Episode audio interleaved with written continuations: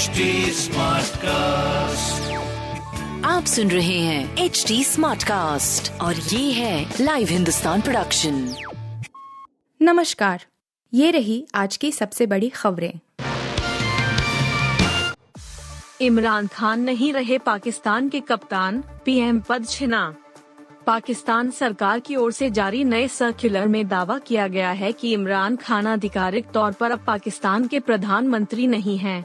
इससे पहले पाक के निवर्तमान मंत्री फवाद चौधरी ने कहा था कि अनुच्छेद 224 के तहत इमरान खान फ़िलहाल कार्यवाहक पीएम बने रहेंगे।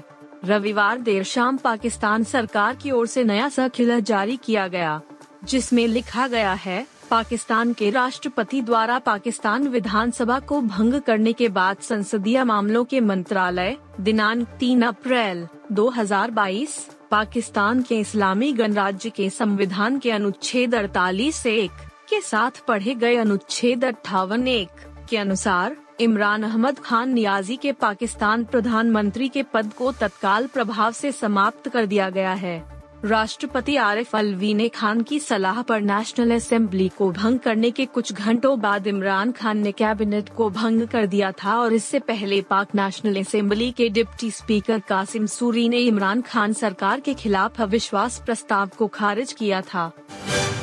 सबसे बड़े आर्थिक संकट से जूझ रहे श्रीलंका की पूरी कैबिनेट ने दिया इस्तीफा।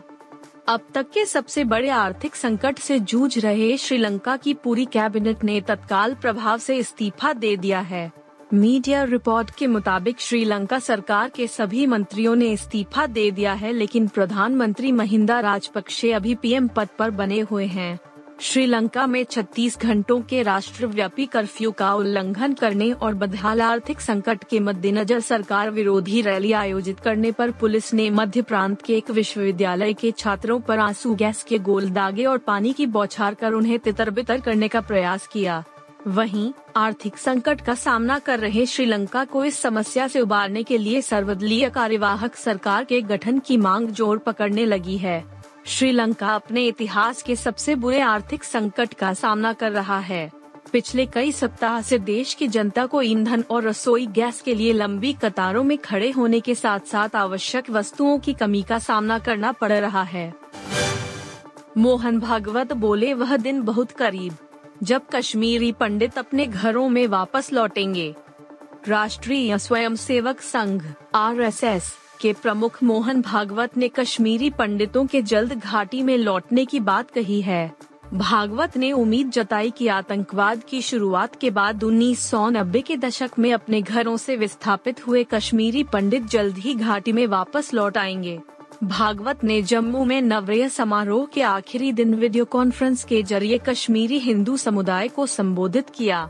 इस दौरान उन्होंने कहा, मुझे लगता है कि वह दिन बहुत करीब है जब कश्मीरी पंडित अपने घरों में वापस आएँगे और मैं चाहता हूँ कि वह दिन जल्द आए।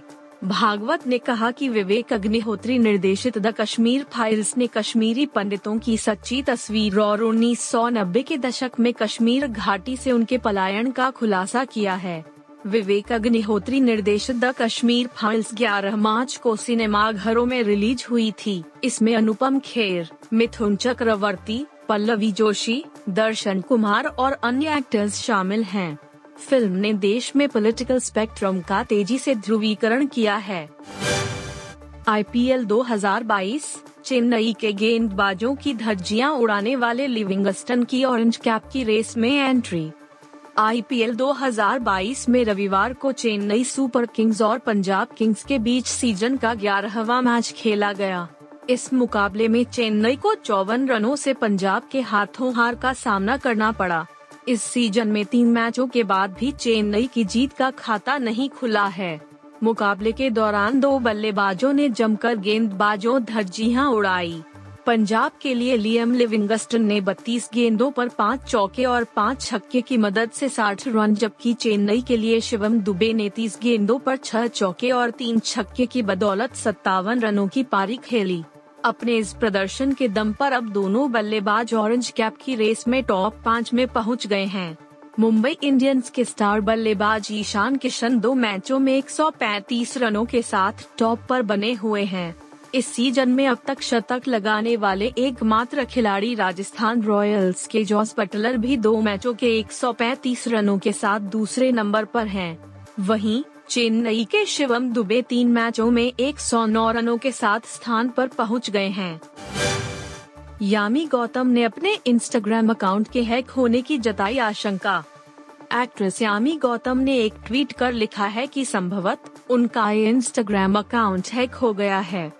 यामी ने फैंस और फॉलोवर्स को अकाउंट से किसी भी असामान्य गतिविधि को लेकर सतर्क रहने के लिए कहा है। अभिनेत्री ने कहा कि वह शनिवार से ही इंस्टाग्राम अकाउंट एक्सेस नहीं कर पा रही हैं और इसके समाधान की कोशिश की जा रही है। एक सेलिब्रिटी होने के नाते यामी की इंस्टाग्राम पर तगड़ी फ़ैन फॉलोइंग है। उनके 15 मिलियन एक करोड़ पचास लाख से ज़्यादा फॉलोवर्स हैं जबकि वह 14 लोगों को फॉलो करती हैं। यामी ने अपने ट्वीट में लिखा, आप सभी को यह जानकारी दे रही हूँ कि मैं कल से अपने इंस्टाग्राम अकाउंट को एक्सेस नहीं कर पा रही हूँ। शायद यह हैक हो गया है। हम इसे जल्द से जल्द ठीक करने की कोशिश कर रहे हैं। इस बीच अगर मेरे अकाउंट के ज़रिए कोई भी असामान्य गतिविधि होती है तो कृपया सचेत रहें। आप सुन रहे थे हिंदुस्तान का डेली न्यूज़ रैप जो एच टी स्मार्टकास्ट की एक बीटा संस्करण का हिस्सा है। आप हमें फेसबुक ट्विटर और इंस्टाग्राम पे एट एच टी या podcasts@hindustantimes.com पर ईमेल के द्वारा सुझाव दे सकते हैं।